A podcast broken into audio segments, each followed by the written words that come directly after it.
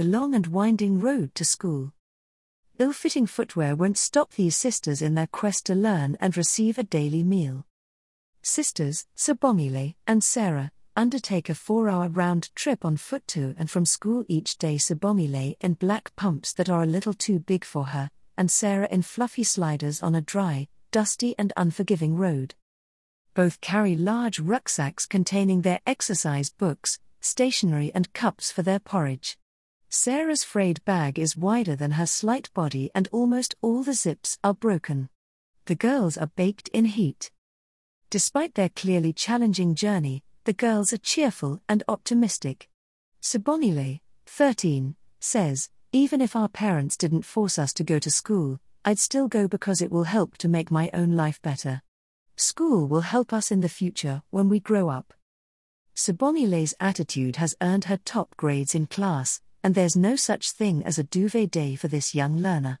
She says, When it's time for exams, I force myself to go to school even if I'm feeling weak or sick.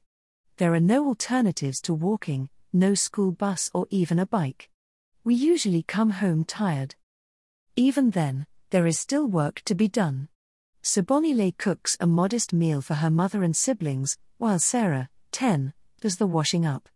Only then can they relax and enjoy some games, usually damama, skipping with a rope, with the little energy they have left.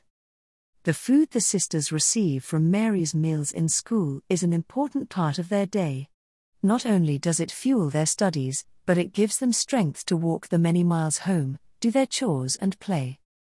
Their mother, Sarah Zulu, says, Mary's meals helps in the sense that my children start off for school without eating anything at home.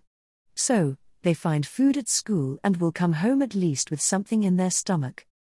If Mary's meals wasn't there, my children would be suffering, learning and traveling that long distance without anything. And the family does their part to ensure the school feeding program continues to flourish. The girl's uncle, Zulu Maklo, is a volunteer cook. He himself has 12 children attending the school and enjoying Mary's meals. He says, I walk every day to prepare the porridge. Being a parent, I wanted my children to go to that school and have the meals. I felt that the pupils should eat every day. So even if I have to do other work here at home, I'd rather leave it and go to prepare meals for the children. In the absence of Mary's meals, most of the pupils wouldn't be going to school. It's really attracting the pupils and improving the attendance.